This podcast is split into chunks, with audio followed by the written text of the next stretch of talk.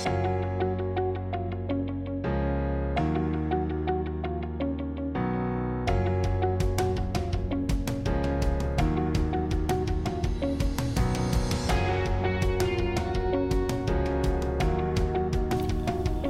to the Cluttered Desk Podcast. My name is Jason Bings. I'm the Professional Learning Director for Professional Oklahoma Educators. I've also served as a K 12 educator, administrator, and instructional coach. You can follow me on Twitter Jason Bings or on Facebook and Instagram at thecluttereddesk.info. You can also find some of my other resources that I've shared by going to my website, thecluttereddesk.info. I'll try to post show notes and other information relevant to each episode on that site.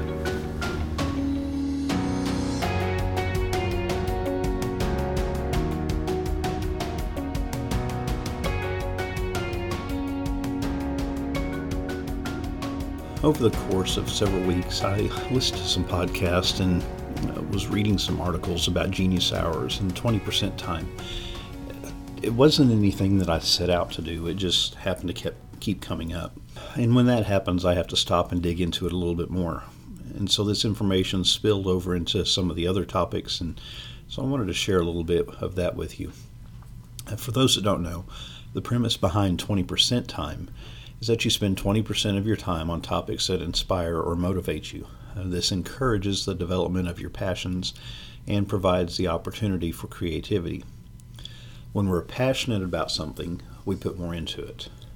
We want to learn more about it and give all of our energy to it. Uh, this practice is present in some corporations and is being incorporated into many classrooms. In the classroom, it can take on many forms. For example, in a history class, 20% time could be taking one day a week for students to research and study any topic or time period in history that they're really interested in knowing more about. You would set some goals for how they would later share that knowledge with the rest of the class, but it gives them the chance to take ownership of their learning. Realistically, true 20% time isn't really meant to be limited to a topic, but is open to any topic or idea students are passionate about. So, if you want more information about it, there are a few places that you can get this from. Uh, you might check out uh, 20time.org, and you can even find a book about it on, on the site, as well as examples of projects students have done.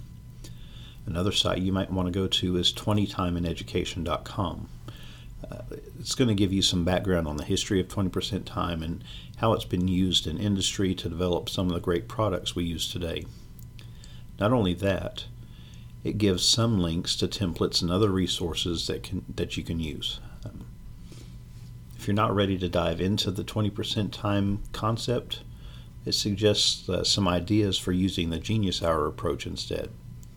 And the posts on, on that site, they're a few years old, but it's still worth checking out if you're looking for ways to inspire your students to take ownership of their learning.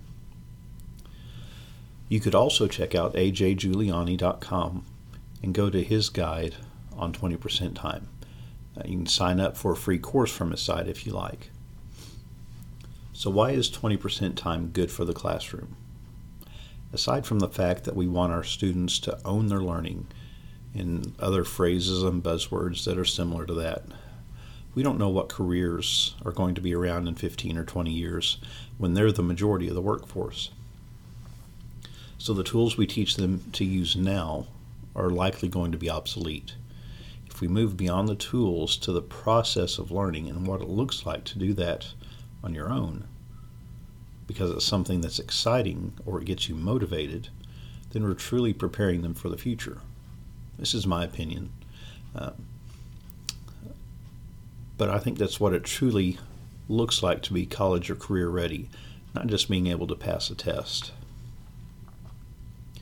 So, as you can tell by my references, this concept is not new, uh, but it may be new to you.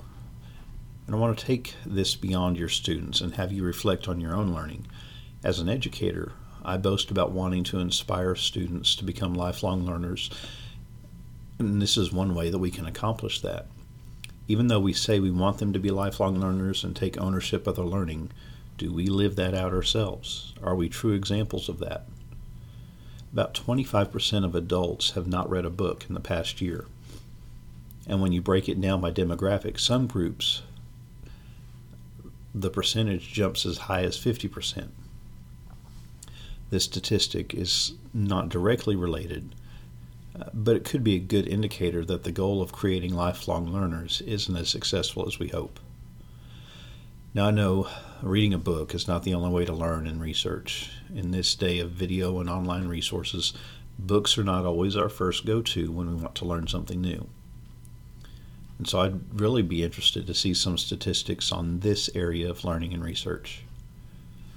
To circle back to my point, in order for us to inspire students to be lifelong learners, we have to model it for them. So if you're implementing 20% time in your classroom, be an active participant. Develop a project of your own while students are working on theirs. Obviously, you won't be able to dedicate much classroom time for yourself to do this because you'll be assisting your students with their projects. But set up an accountability piece of some sort and be an active participant in that. For ideas on accountability in 20% time, look at the How page on the 20time.org site. So, why am I pointing backwards towards teachers with this, with this concept and asking you to get involved? Well, I think it's related to burnout. Yes, teacher burnout is related to this. Um, many teachers that reach this burnout stage have lost the passion that motivated them to become a teacher.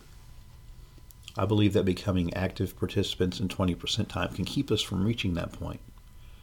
It can remind you continuously about the reason you do what you do and keep that spark alive in you. Well, that's just my opinion. And this is what's been cluttering my desk lately. Hopefully, it helps clear some of the clutter for you as well. I'll post a transcript of this episode on my website, and you can find it by going to thecluttereddesk.info slash EP003. Feel free to contact me with comments, questions, or topic suggestions. I'll have the links and everything for you uh, to each of those sites that I mentioned and have those posted in the transcript for the episode. Have a great day.